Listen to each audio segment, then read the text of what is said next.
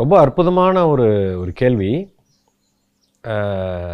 குருஜி நீங்கள் வந்து பணம் செல்வம் சேர்ப்பது நியாய வழியில் தர்ம வழியில் தான் நீங்கள் போகணும். இயற்கையோட சட்டம் இப்படி வேலை செய்யுது இந்த தர்மத்து வழியில் போய் சம்பாதிக்கிறது தான் சரியான முறை அப்படின்னு நீங்கள் மட்டும் இல்லை நிறைய அந்த காலத்தில் குருமார்கள் எல்லாம் சொல்லியிருக்காங்க நிறைய பேர் சொல்லியிருக்காங்க. ஆனால் இன்றைக்கி நிறைய பேர் கோடிக்கணக்கில் வச்சுருக்கிறான். ஆயிரம் கோடி ரெண்டாயிரம் கோடி பத்தாயிரம் கோடின்னு வச்சுருக்குறாங்க. அவங்களெல்லாம் பார்த்தா நல்லா தானே இருக்காங்க. என்ன இந்த பார்த்தாலே தெரியுது இவங்க ஒன்றும் நேர் வழியில் சம்பாரித்த மாதிரி தெரியலையே. ஆனால் அவங்க நல்லா தானே இருக்காங்க. இந்த மாதிரி ஒரு ஒரு கேள்வி உலகத்தில் நிறைய இருக்குது அதாவது முதல்ல நல்லா ஒன்று புரிஞ்சுக்கோங்க. நல்லா இருக்கிறதுனா என்னன்னு ஃபஸ்ட்டு உங்களுக்கு தெரியல. அதாவது உலகமே என்ன நினைக்கிதுன்னா பணம் வந்துட்டால் நான் நல்லா இருக்கான். அவன் ஆயிரம் கோடி வச்சுருக்கான். அவன் நல்லா இருக்கான். அவ்வளோதானே வேணும்? பணம் இல்லைன்னா ஒரு பேர் நம்மளை மதிக்கிறது இல்லை. பணம் தான் எல்லாமே. இப்படின்னு ஒரு கணக்கு வச்சுருக்கிறீங்க. இன்னொரு பக்கம் பணம்லாம் ஒன்றுமே இல்லைப்பா. பணமே தேவையில்லைப்பா. பணம் என்னடா பெரிய பணம்? அதுவாடா முக்கியம். மனுஷனுக்கு மனுஷன் தான்டா முக்கியம். பணம்லாம் ஒன்றுமே தேவையில்லைன்னு இன்னொரு பக்கம். நான் என்ன சொல்கிறேன் ரெண்டுமே தவறுங்க. அதாவது பணம்ங்கிறது உனக்கு வேணும். செல்வம் இல்லைன்னா ஒன்றும் பண்ண முடியாது. செல்வம்ங்கிறது நான் ஏற்கனவே சொல்லியிருக்கேன். செல்வம்ங்கிறது பேங்க்கில் இருக்கிறது இல்லை. செல்வம்ங்கிறது பதினாறு செல்வம்னு சொல்லியிருக்கோம். இதை பற்றி நிறைய பேசியிருக்கோம். இது கண்டிப்பாக ஒரு மனுஷனுக்கு வேணும். ஆனால் நீங்கள் சொல்கிற அந்த பணம் மட்டுமே உன்னை காப்பாற்றாது யூ அண்டர்ஸ்டாண்ட் இது எல்லாத்துக்கும் மேலே இந்த செல்வம் என்கிட்ட இருக்குது இதுக்கு மேலே எனக்கு உடல் இதை அனுபவிக்கிறதுக்கு உடம்பு இருக்கணுங்க. உடலில் ஆரோக்கியம் இருக்கணும். என் பேங்க்கில் நூறு கோடி ரூபா இருக்குது என்னால் நடக்க முடியலன்னா அதை வச்சு என்ன பண்ணுறது என் வீட்டில் ஒரு பத்து கார் நிற்கிது என் கால் உடஞ்சி கிடக்குது காரில் எப்படி ஏறுறது எப்படி இறங்குறது? என் உடல்நிலை சரியில்லைன்னா அந்த செல்வத்தை உங்களை பயன்படுத்த விடாது. பிரபஞ்சம் நிறுத்திவிடும். இப்போ எனக்கு பணம் நிறைய இருக்குது கோடிக்கணக்கில் சொத்து இருக்குது மனசில் நிம்மதியே இல்லை படாத பாடு என் பையன் என் பொண்ணு யாரையோ பின்னாடி ஓடி போயிடுச்சு என் பேரில் ஒரு நாற்பது ஐம்பது கேஸ் இருக்குது எனக்கு என்னை சுற்றி ஒரு நூறு பேர் என்னை அடிக்கிறதுக்கு தயாராக உட்காந்துருக்கான் நான் பயந்து பயந்து வீட்டில் உட்காந்துருப்பேன் என் மனம் வந்து ஒரு அமைதியான நிலையில் இல்லை. அப்படின்னா இந்த பணத்தை வச்சு என்ன பண்ணுறது ஒன்றும் பண்ண முடியாது. இப்போ எனக்கு பணம் வந்து ஒரு ஆயிரம் கோடி இருக்குது ஆனால் இந்த ஆயிரம் கோடியை காப்பாற்றிக்கிறதுக்கு எனக்கு காலையிலேருந்து ராத்திரி வரைக்கும் மண்டை சுற்றிக்கிட்டே இருக்குது ஒரு நிமிஷம் கூட எனக்கு நேரமே கிடையாது. நீங்கள் நிறைய பேர் பார்த்துருப்பீங்க. கோடிக்கணக்கான பணம் வச்சுருப்பாங்க. அவங்களுக்கு டைமே இருக்காது. காலையில் ஏழு மணிக்கு எந்திரிச்சு அவங்க ஒரு பத்து ஃபேக்ட்ரி வச்சு நடத்துவாங்க. பெரிய பெரிய ஸ்தாபனத்தை நடத்துவாங்க. ஒரு பத்து நிமிஷம் கூட பொண்டாட்டி பிள்ளைகள்கிட்ட பேசுகிறதுக்கு நேரம் கிடைக்கும். நேரத்தை பிடுங்கிடும் உடல் பாதிப்பு ஏற்படுத்தும். மனதை அடிக்கும். உங்களை அந்த செல்வத்தை பயன்படுத்தவே விடாது. நீங்கள் வேணால் பேங்க்கில் போட்டு வச்சுக்கலாம். யூ அண்டர்ஸ்டாண்ட் அதை உங்களால் தொடக்கூட முடியாது. அது அப்படியே இருக்கும். இவங்க அப்படியே வாழ்ந்து வயசாகி செத்து போயிடுவான். அது அப்புறம் அவன் பிள்ளைக்கு போகும். அவன் பிள்ளை அதை அழிச்சிருவான். இது இப்படி தான் போகுமே தவிர அதை பயன்படுத்த முடியாது. இது இது பல விதத்தில் இந்த சட்டம் இயங்குதுங்க. நீங்கள் என்ன நினைக்கிறீங்க?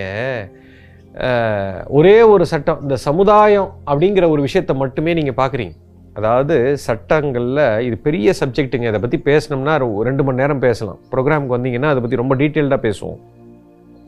சட்டம்ங்கிறது நாலு வகையாக இருக்குங்க. நல்லா புரிஞ்சுக்கோங்க. ஒன்று சமுதாய சட்டம். இன்னொன்று அடுத்த சட்டம். இது வந்து இப்போ நீங்கள் வாழ்கிறது இப்போ கோர்ட்டு கேஸு இப்போ நீங்கள் ஒரு சொத்து வாங்கணும்னா பத்திரம் போடுறதுக்கு ரெஜிஸ்டர் ஆஃபீஸுக்கு போகிறீங்க இந்த சொத்து உன்னோட இதுன்னு அவன் பதிவு பண்ணி கொடுத்துட்றான். இது சமுதாய சட்டத்தில் இது ஓன் சொத்து.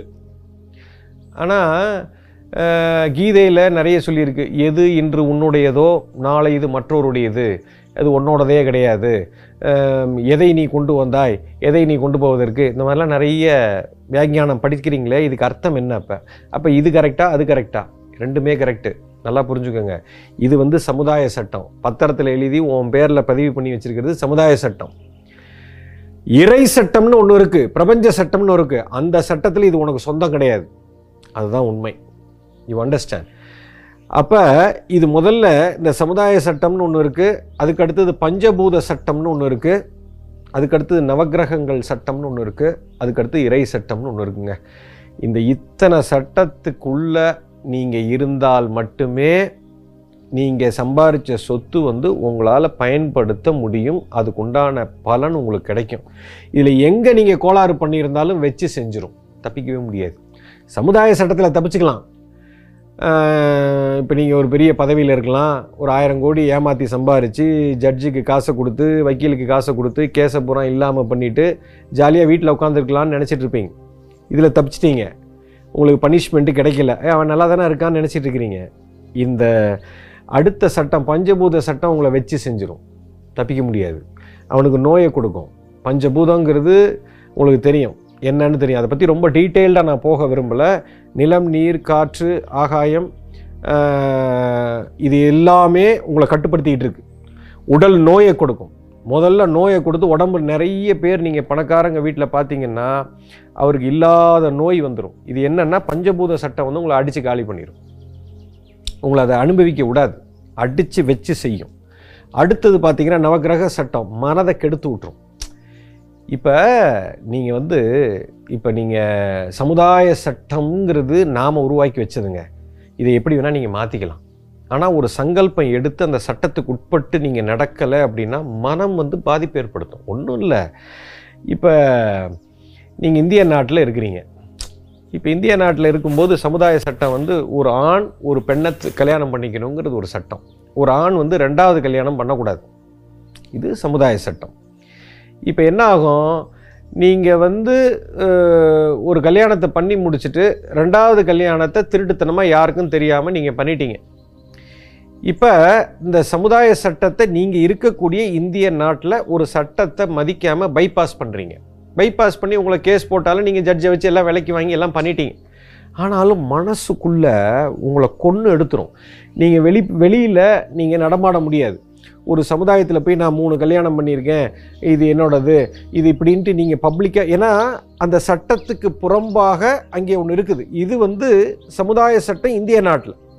இப்போ இதே இது நீங்கள் இன்னொரு இஸ்லாமிய நாட்டுக்கு போனீங்கன்னா அங்கே நீங்கள் நாலு கல்யாணம் பண்ணிக்கலாம் அஞ்சு கல்யாணம் பண்ணிக்கலாம் யாரும் உங்களை கேட்க போகிறதில்ல அப்போ நீங்கள் அந்த சமுதாய சட்டம் அந்த இடத்துல போய் நீங்கள் நாலு கல்யாணம் பண்ணிவிட்டு மன நிம்மதியோடு நீங்கள் இருக்கலாம். ஆனால் இந்த இடத்துல நாலு கல்யாணம் பண்ணிவிட்டு மன நிம்மதி குலைந்து விடும் நீங்கள் சமாளிச்சிருவீங்க உங்களுக்கு பிரச்சனை வராது. ஆனால் இந்த நவக்கிரகங்கள் என்ன பண்ணும்? உங்களை அடித்து காலி பண்ணிடும் ஸோ இப்போ சமுதாய சட்டத்தை நான் எதிர்த்துட்டு நீங்கள் வாழ்கிற மாதிரி தெரியும். ஆனால் உள்ளுக்குள்ளே பாதிப்பு பயங்கரமான பாதிப்பை ஏற்படுத்தும். நவக்கிரகங்கள் வந்து வச்சு செய்யும் உங்களை. விடவே விடாது. தப்பிக்கவே முடியாது. நீங்கள் ஒன்றுமே பண்ண வேண்டாம். அது உங்களை வச்சு வச்சு செய்யும். யூ அண்டர்ஸ்டாண்ட் என்றைக்குமே ஒன்று வச்சுக்கோங்க.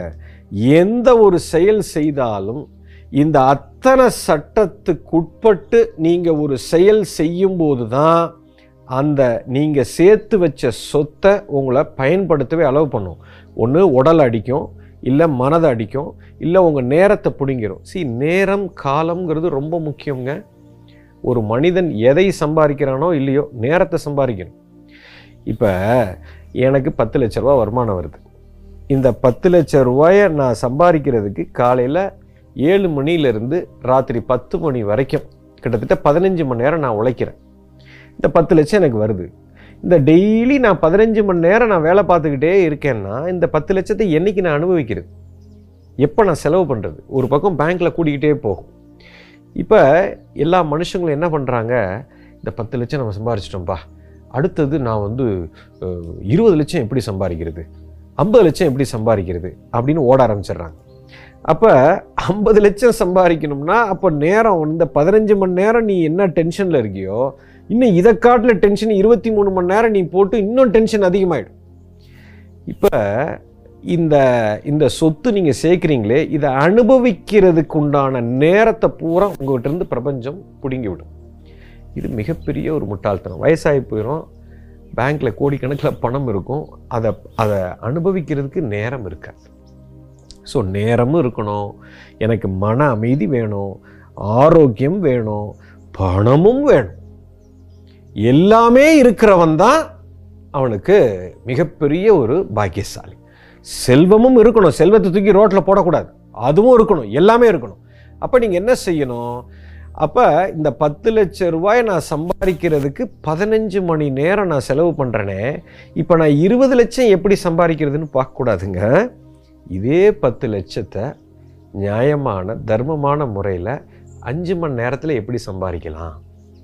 அஞ்சு மணி நேரம் தான் என் நேரத்தை நான் கொடுக்கணும். அந்த பணம் எனக்கு தானாக வர்ற அளவுக்கு நான் பொசிஷன் பண்ணணும். என்னோட கரண்ட்டை நான் இன்க்ரீஸ் பண்ணணும். எனக்குள்ளே இருக்கிற பிராணசக்தி கூடணும் இந்த செல்வம் அதுதான் உண்மையான செல்வம் பணம் கிடையாது. அது கூடும்போது என்ன ஆகும்னா இந்த பதினஞ்சு மணி நேரம் நீங்கள் ஓட வேண்டிய அவசியம் இல்லை. ரெண்டு மணி நேரத்துலேயே அந்த பத்து லட்சம் வந்துடும் இப்போ தான் நீங்கள் நிம்மதியாக இருக்க முடியும். இப்போ பத்து லட்ச ரூபா பணம் வந்துருச்சு. ஆனால் ரெண்டு மணி நேரம் தான் நான் செலவு பண்ணுறேன் மீதி இருபத்தி ரெண்டு மணி நேரம் என் கையில் இருக்குது. இப்போ நான் சம்பாரித்த பணத்தை அனுபவிக்கிறதுக்கு எனக்கு நேரம் கிடைக்கிறது. என் மனம் அமைதியாக இருக்கிறது. நான் ஆனந்தமாக இருக்கிறேன். என் உடம்புல எந்த கோளாறும் இல்லை. என் உடல் ஆரோக்கியமாக இருக்குது. என் மனம் அமைதியாக இருக்குது. இதெல்லாம் இருந்தால் தான் நீங்கள் சக்ஸஸ் ஆகிருக்கீங்க வெறும் பத்தாயிரம் கோடியை வச்சுட்டு ஒன்றும் பண்ண முடியாது. இன்றைக்கி உலகத்தில் மிகப்பெரிய தொழில் அதிபர்கள் மிகப்பெரிய லெவலில் பணம் சம்பாதிச்சவங்க தன்னுடைய தனிப்பட்ட வாழ்க்கையில் பார்த்தீங்கன்னா நிறைய பிரச்சனை இருக்கும். நிறைய பேர் நீங்கள் வீட்டில் பார்த்துருக்கலாம் பெரிய பணக்காரராக இருப்பார் அவருக்கு இல்லாத நோயே இருக்காது. இப்போ உலகத்தில் மிகப்பெரிய இன்றைக்கி ஒரு கம்பெனின்னு சொன்னால் ஆப்பிள் கம்பெனியை சொல்லலாம். அந்த ஆப்பிள் கம்பெனியோட முதலாளி ஸ்டீவ் ஜாப்ஸ் எல்லாருக்கும் தெரிஞ்சிருக்கும் whole வேர்ல்டே he is created one of the best product in the world அப்பேற்பட்ட ஒரு ஒரு கம்பெனியோட முதலாளி இவ்வளவு அற்புதமான ஒரு ப்ராடக்டை உலகத்துக்கு கொடுத்தவர் எவ்வளோ பெரிய கோடிக்கணக்கான இன்னைக்கு பில்லியன்ஸ் ஆஃப் டாலர்ஸ் அந்த கம்பெனியில் இன்னைக்கு இருக்குது. ஆனால் அவர் இல்லை பாருங்கள் அவர் மிகப்பெரிய உடல் நோய்வாய்ப்பட்டு இறந்து விட்டார்.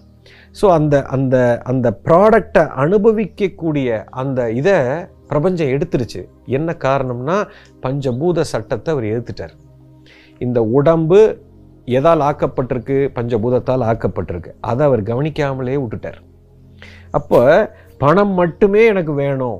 இந்த செல்வத்தை மட்டுமே நேர் வழியில் தான் சம்பாதிக்கிறாரு. பட் அப்போவுமே அவருக்கு பாதிப்பு வருது. நீங்கள் நிறைய அரசியல்வாதிகள் பார்க்கலாம் நிறைய தொழில் அதிபர்களை பார்க்கலாம் கோடிக்கணக்கானவர்கள் சம்பாதித்தவர்கள் பார்க்கலாம். அவங்க குடும்பத்தில் பார்த்தீங்கன்னா ஏதாவது ஒரு பிரச்சனை வரும். யாராவது ஒருத்தர் இறந்துருவாங்க உடல் நோய்வாய்ப்படும் வீட்டில் நிம்மதி இருக்காது பலவிதமான பிரச்சனைகள் இருக்கும். சமுதாய சட்ட சட்டத்தில் ஒரு கோளாறு வந்து அங்கேருந்து நிறைய கேஸ் இருக்கும். ஏகப்பட்ட ஒரு சிக்கல்கள் உண்டாகும். இது நேர் வழியில் தர்மத்தை சரியாக பயன்படுத்தி இயற்கையோட சட்டத்துக்கு உட்பட்டு இந்த அத்தனை சட்டத்திட்டத்தையும் சரியாக ஒருத்தன் கடைபிடித்து செல்வம் அவனுக்கு வந்ததுன்னு சொன்னால் அவன்தான் உண்மையான பணக்காரன். அவன்தான் நிம்மதியாக இருக்க முடியும். அவன்தான் காலங்காலமாக அந்த செல்வம் அவனை காப்பாற்றி கொண்டே இருக்கும். அவனுடைய சந்ததியினர் அத்தனை பேருக்கும் அது கிடைத்து கொண்டே இருக்கும். அவனுடைய சந்ததியினருக்கும் அந்த பலன் போய் சேரும். ரொம்ப ஆனந்தமாக இருக்கணும். உடல் ஆரோக்கியமாக இருக்கணும். எனக்கு நேரம் நிறைய இருக்கணும். எனக்கு பிடிச்ச விஷயத்தை செய்கிற அளவுக்கு எனக்கு நேரம் இருக்கணும். பணமும் எனக்கு கோடி கோடியாக இருக்கணும். இவன் தான் உண்மையான பணக்காரன். அந்த மாதிரி நீங்கள் வரணும்னா இந்த சட்டத்திட்டத்தை அத்தனையும் பூர்த்தி செய்தால் மட்டுமே உங்களுக்கு அந்த பாக்கியம் கிடைக்கும். அண்டர்ஸ்டாண்ட் இதைத்தான் கர்ம யோகம் என்று சொல்கிறார்கள். இப்போ இந்த தர்ம வழியில் செய்து இதை செய்யும்போது அந்த தொழிலாக இருக்கட்டும் அந்த செயலாக இருக்கட்டும் எல்லாமே தெய்வத்தன்மையை அடையும். அதைத்தான் அந்த காலத்தில் என்ன சொன்னால் செய்யும் தொழிலே தெய்வம்னு சொன்னோம். அது தர்ம வழியில் போகிறவனுக்கு மட்டும்தான் அந்த அனுகிரகம் இருக்கும். எவனுக்கும் இருக்காது. You understand